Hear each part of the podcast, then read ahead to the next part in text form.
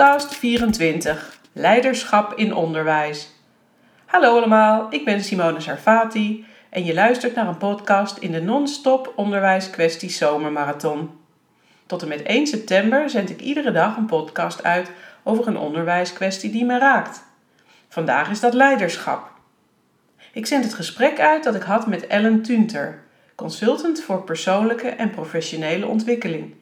Ze heeft jaren als adviseur gewerkt voor verschillende onderwijsinstellingen. En voor deze uitzending heb ik haar bereid gevonden om haar visie op leiderschap in onderwijs te delen. Welkom Ellen. Dankjewel. Ik ben blij dat ik hier mag zijn. Ik vind het ontzettend leuk dat je uh, je medewerking wil verlenen aan deze uitzending.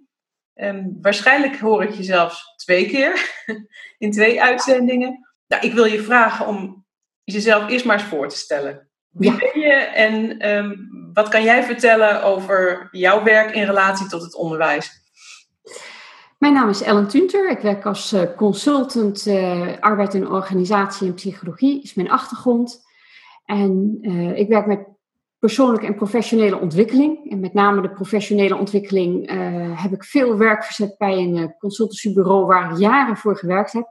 Daarin heb ik erg veel te maken gehad met onderwijs. Uh, door bijvoorbeeld assessments die we deden voor uh, nou, wat hogere mensen in, in, in een organisatie, in scholen, directeuren, uh, onderwijsmanagers enzovoort. Krijgen heel vaak een assessment voordat ze voor een functie in aanmerking komen.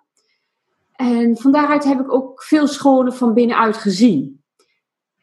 vaak als iemand door een assessment heen komt, kan daar ook toch nog wel een stukje ontwikkeling voor nodig zijn. Dus ook trainingen aan, aan, aan directeuren managers binnen scholen. Heb ik veel gedaan, veel gezien. En ja, onderwijs is toch een heel mooi uh, vakgebied om ten eerste veel mensen in Nederland in onderwijs werken. En ten tweede is het natuurlijk uh, het voorrecht om met kinderen te mogen werken die onze toekomst zijn. Dus veel gezien in het onderwijs en uh, het heeft mijn hart. Nou, dat vind ik hartstikke leuk om te horen natuurlijk. Want ja, ik maak dit programma voor mensen die van onderwijs houden. Um, ik heb jou heel specifiek benaderd eh, met de vraag uh, om, om iets meer te vertellen over leiderschap in onderwijs. Ja. Schoolleider zijn in deze tijd lijkt mij um, een, niet een eenvoudige klus. Het is een veel, veelzijdige functie. En ik denk dat je eigenlijk tegenwoordig zo'n beetje Wonder Woman of Superman moet zijn om die, uh, om die functie goed te kunnen vervullen. Ja ja, ik, ik wil, ben heel benieuwd naar jouw visie over welke kracht de schoolleider in een hedendaagse onderwijsinstelling, ja, waar die over moet beschikken. Ja, en dat woordje Wonder Woman vind ik eigenlijk wel heel mooi, want daarmee benader je eigenlijk al het stukje van de veelzijdigheid van een functie binnen het onderwijs. En, en ik denk dat je daar wel aan de kern van iets komt. Um, schoolleiders krijgen inderdaad een enorm veelzijdige taak. En um, daarbij wil ik eigenlijk beginnen dat ik vaak zie dat, dat onderwijsdirecteuren um, voortkomen uit, de, uit het onderwijs. En wat je dan ziet is dat ze eigenlijk uh, bottom-up werken. Hè, dus dat ze zich ontwikkelen vanuit, vanuit gewerkt hebbend in het onderwijs en daarna naar een managementfunctie gaan. Dat betekent dat ze heel inhoudelijk bij hun werk betrokken zijn. En dat is een deel van hun werk. Hè, dus de inhoud, het, echt het leren van de kinderen, het, betrokken zijn bij het onderwijs inhoudelijk. Aan de andere kant komt er natuurlijk ook een, managementtaak bij. Dat betekent dat ze personeel moeten aansturen, dat ze contact moeten hebben met, met andere organisaties of andere scholen in de omgeving. Maar ze moeten natuurlijk ook gewoon een bedrijf runnen. En ze hebben daarin ook nog eens te maken met het verantwoorden naar de overheid toe. En dat is zowel een financiële verantwoording als een, praktische verantwoording in resultaten. En dat resultaatgerichte kan heel erg in contradictie zijn met het onderwijs inhoudelijke. En daarin ja, staan ze voor een enorme uitdaging. Um, ik denk dat dat ook het belangrijkste is wat in het stukje leiderschap naar voren komt. Als je kijkt naar um, het beoordelen van iemand of iemand geschikt is uh, als schoolleider, dan verdelen we dat eigenlijk altijd in drie componenten. En die drie componenten zijn eigenlijk de volgende. Ten eerste het cognitieve vermogen, dus of iemand intelligent genoeg is, hè, of iemand een HBO of universitair niveau heeft om zo'n functie te kunnen vervullen. Dus het denkniveau moet gewoon op dat niveau zijn. Ehm, als tweede onderdeel zit daar de persoonlijkheid in. Heeft iemand een geschikte persoonlijkheid? Dus is, is, uh, is het karakter wat iemand met zich meebrengt geschikt om een schoolleider te zijn? En als derde is daar het competentieniveau. Het competentieniveau is iets wat, je, wat uit vaardigheden en uit kennis bestaat en wat dus leerbaar is, hè, wat bij persoonlijkheid niet is, is het competentieniveau ontwikkelbaar. En uh, zoals ik al zei, cognitie moet minimaal HBO-niveau zijn, ook omdat je bijvoorbeeld analyse in de competentie hebt zitten. Qua persoonlijkheid moet je natuurlijk ook wel van goede huizen komen. En wat bedoel ik daarmee? Je moet om kunnen gaan met behoorlijk veel uh, wisselingen, stress, uh, anderen die jou proberen te beïnvloeden. En die invloed kan komen van, uh, van boven, van, vanuit de overheid bijvoorbeeld. Maar kan ook komen vanuit inderdaad leerkrachten die onder jou staan. Of ouders die ontiegelijk veel proberen te beïnvloeden. Misschien zelfs wel proberen te manipuleren. En daarmee mag, gek genoeg, er best een beetje dominantie in de persoonlijkheid zitten. He, daar waar wij denken van, oh, iemand he, vindt heel wat van zichzelf en is dominant. Een goede schoolleider mag openstaan voor informatie en kritiek en voor van alles. Maar hij mag ook het vermogen, of zij, hij mag ook het vermogen hebben um, om na een goede analyse te vertrouwen op het eigen kunnen en de eigen kwaliteit. En daarin een bepaalde stevigheid tonen van, oké, dit is nadat ik alle informatie verzameld heb, de beslissing die ik ga nemen. En die ga ik doorvoeren en nu laat ik me ook niet meer van mijn stuk brengen. En dat ja, wordt niet altijd gezien en gewaardeerd. Uh, ik waardeer het zeer als ik het zie in een assessment, zeg maar.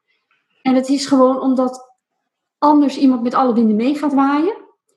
En een, een, een belangrijke rol gewoon niet neer kan zetten. En ik zie zulke mensen ook, hè? mensen die dan te bewegelijk zijn, die raken zelf uit balans, komen zelf in een burn-out. Of de organisatie leidt daar uiteindelijk onder. Dus de, de kracht van een leider mag zich uiten in, in dominantie. In stevigheid, ja. Is het dan ook meteen een autoritaire persoon? Of persoonlijkheid? Dat is wat we niet bedoelen. Nee, het gaat niet om autoritair, want dat, dan, dan, dan voel je meteen het woordje hotel een beetje bij, hè? afstand. Het gaat juist vaak om uh, mensen die relatiegericht zijn. Hè? Dus de leiderschapstijl die daarbij past is enorm op relatie gericht. Die dominantie gaat veel meer over het stukje, misschien het woord dominant, alsof je je boven iets verheft. Dat is absoluut wat ik niet bedoel. Dominantie gaat veel meer over een stuk stevigheid. Gaan staan voor een beslissing. En ook echt leider durven zijn. Hè? Een leider met visie.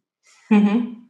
En het woordje visie is ook iets wat in, op competentieniveau heel belangrijk is. Namelijk de visie kunnen vormen. En visie kunnen vormen doe je op basis van een analyse. Dus het analytisch vermogen van wat zie ik nu hier? En wat past er nu allemaal in dat plaatje? Dat is ook een onderdeel wat ontzettend belangrijk is.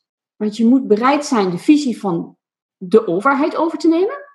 Maar toch is er vaak ook wel een eigen uh, visie op het type onderwijs bijvoorbeeld. Hè? We hebben in onderwijsland heel veel verschillende types onderwijs. En die visie moet je een eigen visie kunnen vormen, maar je moet ook de visie volgend kunnen zijn. Je zegt types onderwijs, wat, wat bedoel je daarmee? Nou, wij hebben, ik woon in, in Zutphen, hè? daar hebben we een aantal vrije scholen. Dat zijn scholen die toch wel een heel andere visie hebben dan bijvoorbeeld een christelijke school of een islamitische uh, gerichte school. Of, uh, hè, dus uh, ik ken iemand die werkt op een, een, een Dalton-achtige school. Dus daarin zijn verschillende stijlen, verschillende visies die hun weerklank hebben in het onderwijs. En dat zijn eigenlijk de dingen die ik daarmee bedoel. Mm-hmm. En um, dat betekent dat je vanuit hè, de, het gedachtegoed van Steiner bijvoorbeeld een school vormgeeft. Maar hoe je dat doet en in deze tijd met de regels van de overheid, dat vraagt om weer een individuele visievorming van een school. En zit er nou ook nog verschil in wat een, een schoolleider in huis moet hebben voor het primair onderwijs, dan wel het voortgezet onderwijs of het hogere onderwijs? Ja, daar zit absoluut verschil in. Oh, daar ben ik wel heel nieuwsgierig naar. Ja, ik ben heel benieuwd wat jij daarover kunt ja, vertellen. Wat, wat, uh, wat, wat, ik daarin tegenkom is dat uh, uh, primair onderwijs toch nog pragmatischer is. Hè. Vaak zijn de scholen ook iets, iets, iets kleiner. Dus dat is al vaak anders. Hè. De, de voortgezet onderwijs vaak heel, zijn heel grote organisaties. Primair onderwijs is, is pragmatischer en vraagt daarin ook een hele praktische aanpak. Dus staat wat verder weg soms van de theorie. Kan ook jammer zijn, want ook daarin kan toch een zakelijke insteek belangrijk zijn. Maar is de betrokkenheid gewoon veel groter. Dus men staat dichter bij de leerkrachten, men staat dichter bij de ouders. Uh, bij middelbaar onderwijs voel je die afstand langzaam groter worden. En universiteit, ik ben, ben, zelf nog verbonden aan een aantal universiteiten, en dan zie ik ook dat die afstand gewoon echt groot wordt.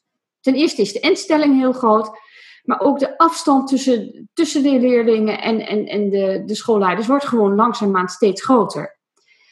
En dat is dus iets wat je bij het solliciteren of bij het aanstellen in een functie je goed moet realiseren. Ben je op tactisch niveau, hè, functioneer je op tactisch niveau, dan kun je heel goed die middenmoot zijn tussen het praktische en het strategische. En dat is een leiderschap, ja, niveau wat heel erg past bij, uh, bij primair onderwijs. Ga je naar middelbaar onderwijs, ligt dat ook weer aan het type school en hoe groot een school is. Maar ga je al langzaamaan steeds meer op afstand zitten.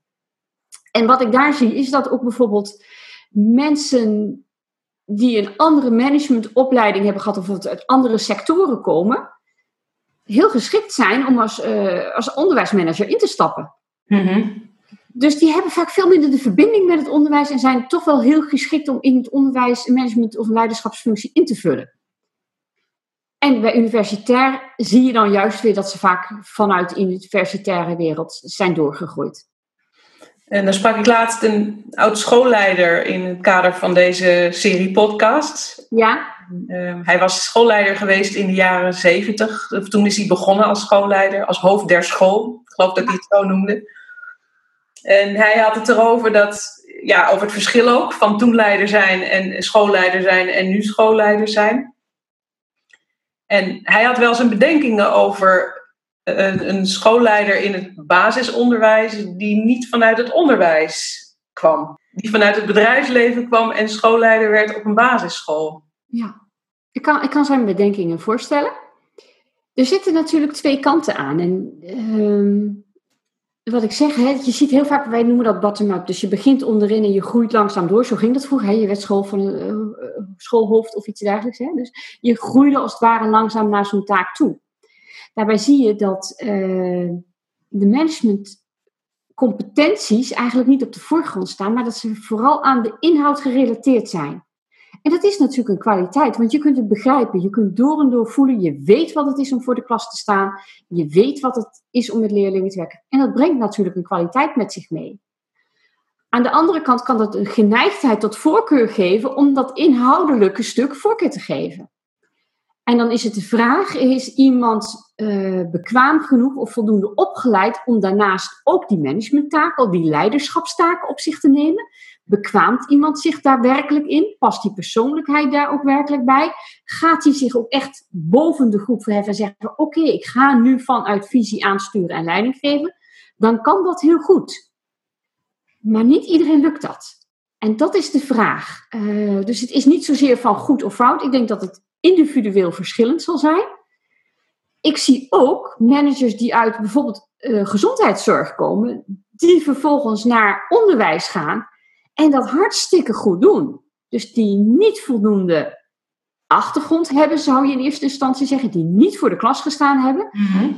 maar die zich daarin heel goed kunnen inleven en dat toch heel goed doen. Maar het kan ook zijn dat je een commerciële manager neerzet, die heel erg op resultaat gericht is, het commerciële stuk heel goed doet, heel goed invulling geeft en daar zijn kwaliteiten heeft maar die in organisaties niet altijd gewaardeerd wordt, omdat hij dat menselijke stuk, eh, wat we in scholen toch wel heel belangrijk vinden, dat hij dat soms een beetje laat liggen. Mhm. En dan is dat de vraag, dat wordt is, met name door leerkrachten niet altijd gewaardeerd. Die voelen zich dan niet altijd gezien. Dus dan is de vraag, waar, waaraan meet je of een, of een manager goed functioneert? En dat is natuurlijk iets waar je over na kunt denken. Van, doe je dat op basis van resultaten in cijfers, hè, outputcijfers, behaalde cijfers van leerlingen? Vind je dat een goed resultaat? Of is de sfeer op school bijvoorbeeld ook gewoon belangrijk en de manier van samenwerken en de collegialiteit? En ik denk dat dat soort dingen uh, en voor leerkrachten uh, en voor leerlingen ook hele belangrijke elementen zijn namelijk. Ja, ik, ik heb wel eens gedacht, hè, van, leek mij op een bepaald moment in mijn loopbaan, leek het mij wel, wel leuk om door te studeren voor schoolleider. Maar toen, toen dacht ik van ja, ik ben wel heel erg van de inhoud. En ik kan wel uh, leiden, maar vanuit inhoud geredeneerd. Hoe mooi zou het zijn als ik mijn een co-directeur naast mij had die dat stuk uh, administratieve management, financiële verantwoording op zich zou kunnen nemen. Wat vind je van zulke soort combinaties waarin twee mensen elkaar echt heel mooi aanvullen en samen een schoolleiding vormen? Ja, ik heb een aantal keer van dat soort constructies gezien in de praktijk of, of mogen begeleiden. En dat kan heel goed werken. Dat, dat is inderdaad elkaars, uh, wij noemen dat complementair zijn. Hè? Dus dan ben je allebei heel verschillend en daarin leef je allebei je eigen kwaliteit. Dat kan zeker een, een, een optie zijn. Uh, soms is het niet eens nodig om dat op een gelijkwaardig niveau in te vullen. Je kunt daar ook gewoon uh, delegeren op hè, iemand die daar gewoon naast jou zit. Ik noem maar een ondersteunende taak neerleggen. En ik heb ook wel managers gezien die dat niet voldoende hadden. En dan is het gewoon trainbaar, omdat het op competentieniveau is. Als jij bereid bent dat stuk aan te kijken en uh, daar de, in jouw persoon die kwaliteit hebt, hè, en zeg gewoon van, goh, ik ben best bereid om dat stuk ook aan te leren, is dat natuurlijk ook ontwikkelbaar. Dus op het moment dat je daarvoor open staat, is ook dat zelfs nog gewoon een optie. Hm. En ik heb ook veel, veel trainingen gegeven aan mensen in het onderwijs. Gewoon zeggen, joh, je hebt wat moeite met die analyse, volg eens een analyse-training bij mij. En dan kun je daarna gewoon die taak helemaal volwaardig zelf invullen. Dus het kan een keus zijn. Beide is een optie. Nou, wie weet wat ik nog ga doen. Ja, ja. Kan jij een top 3, 4, 5 van belangrijkste competenties van een schoolleider noemen? Jazeker, jazeker. Uh, ik begin met communicatief vaardig. En waarom? Er moet gewoon in zo'n functie veel gepraat worden.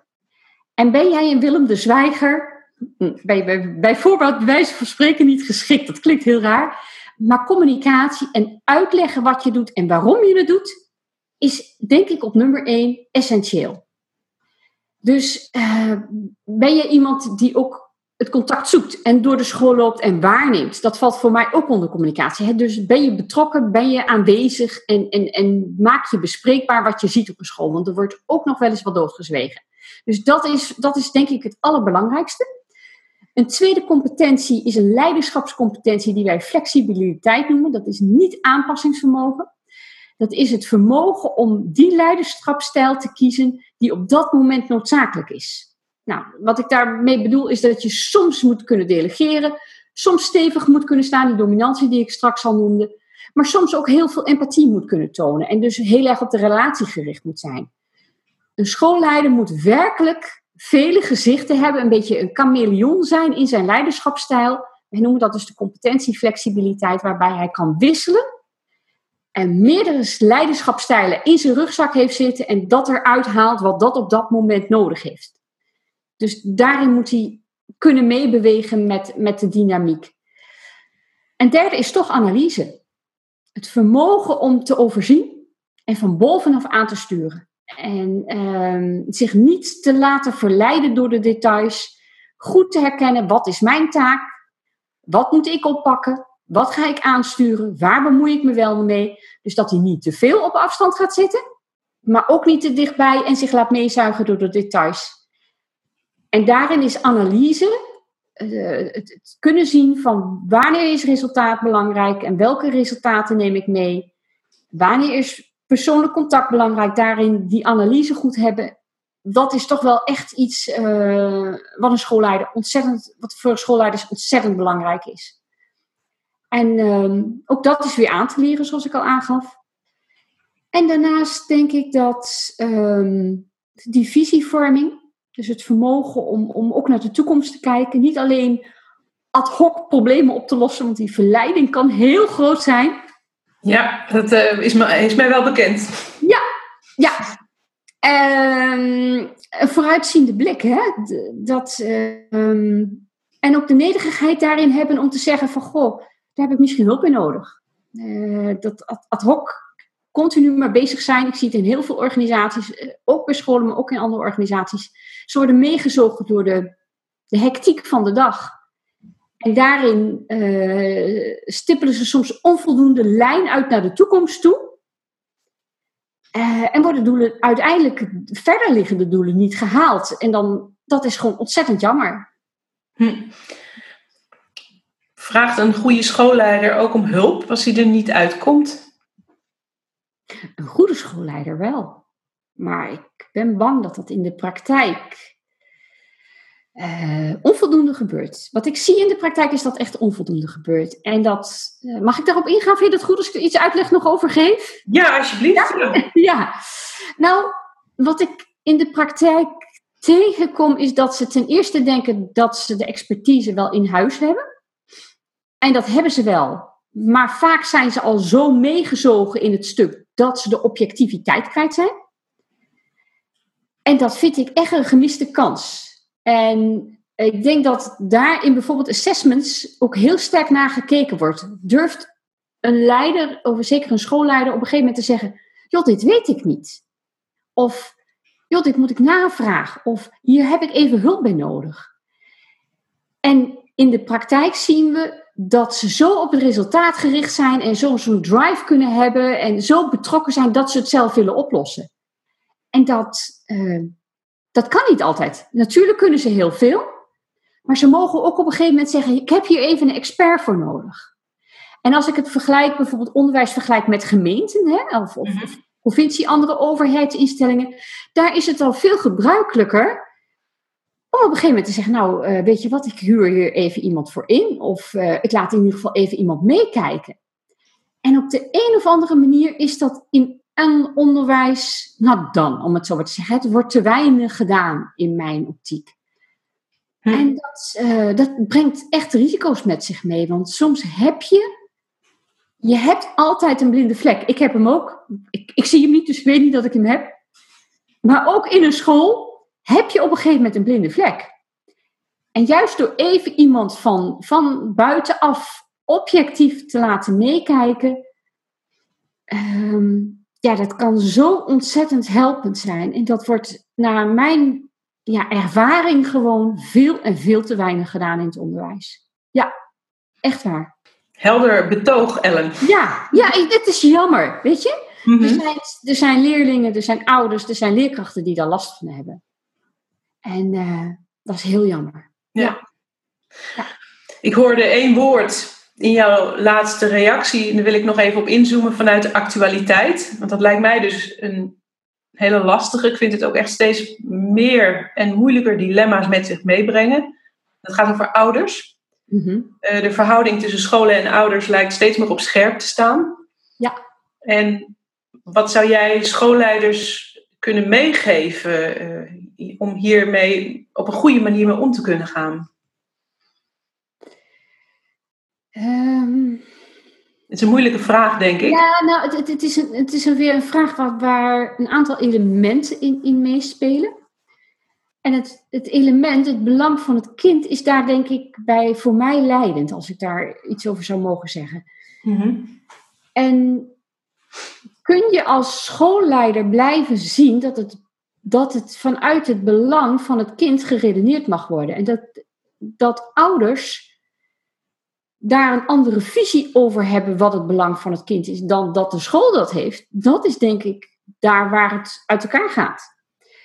Ehm, als ik zie wat het in de praktijk met zich meebrengt, is dat ouders steeds meer eisend zijn, meer, meer inzicht willen hebben in de kind, of daar een mening hebben en daar ook manipulatief in zijn naar, naar, naar onderwijs toe, dus naar, naar leerkrachten toe en ook naar schoolleiders toe. Dat kan eigenbelang zijn, maar het wordt vaak verwoord in de vorm van belang van het kind. En ik denk dat schoolleiders een taak hebben om uit te leggen wat het belang van dat kind is en hoe dat vanuit het onderwijs gezien wordt. En dan kom ik terug op die eerste competentie. Scholen waar ik de problemen bijna niet hoor, zijn scholen die bij voorbaat uit voorzorg uitgebreid communiceren over hoe en wat en waarom. En daar, daar hoor ik bijna niks over dit soort klachten. En andere scholen waarvan ik weet dat ze communicatief armer zijn, dus waarbij de relatie nou, minimaal staat, richting, richting het thuisfront, om het zo maar te zeggen. Daar ontstaan op de duur die problemen. En dan is dat weer inhalen heel lastig. Dan, dan ontstaat er al wrijving. Eh, soms is dat echt extreem. Zou je bijna van ruzie kunnen spreken. En dan moet die communicatie hersteld worden. En dat is heel moeilijk. Dus aan schoolleiders zou ik zeggen: hou er rekening mee. De ouders horen erbij. En maak ze onderdeel van jouw programma. Betrek ze er op tijd bij. En ik zie ook wel eens dat, uh, dat het in feite heel triest is dat ouders zelf die afstand nemen. Er zijn ook scholen waarbij bij ouders bijna niet op school komen of, of echt op afstand zitten. En uh, daar kan bijvoorbeeld in bepaalde wijken ook nog zoiets als taal bij komen. Hè? Dat, de kinderen van een, uh, van een andere, hè, andere taal spreken thuis en dat die ouders niet meekomen, die leveren gewoon hun kinderen af. En ja, dan is er eigenlijk weinig tot geen communicatie. Mhm. Tot ze op, gewoon op een gegeven moment een week niet op school komen. En dan, dan ontstaat die wrijving. Uh, en dan moet er alsnog die communicatie opgebouwd worden. Dus schoolleiders en, en ook onderwijs personeel. Wees je bewust dat, die on, dat je onderwijs niet ophoudt bij het feit dat s'avonds de bel gaat en de kinderen weer naar huis gaan. En ik denk dat dat besef er heel goed is. Maar het is weer een extra taak hè, voor, het onder, voor het onderwijs. En daar knelt het denk ik ook wel een beetje. Dat het de wil er wel is en het besef er wel is. Maar dat het weer een taak is die erbij komt.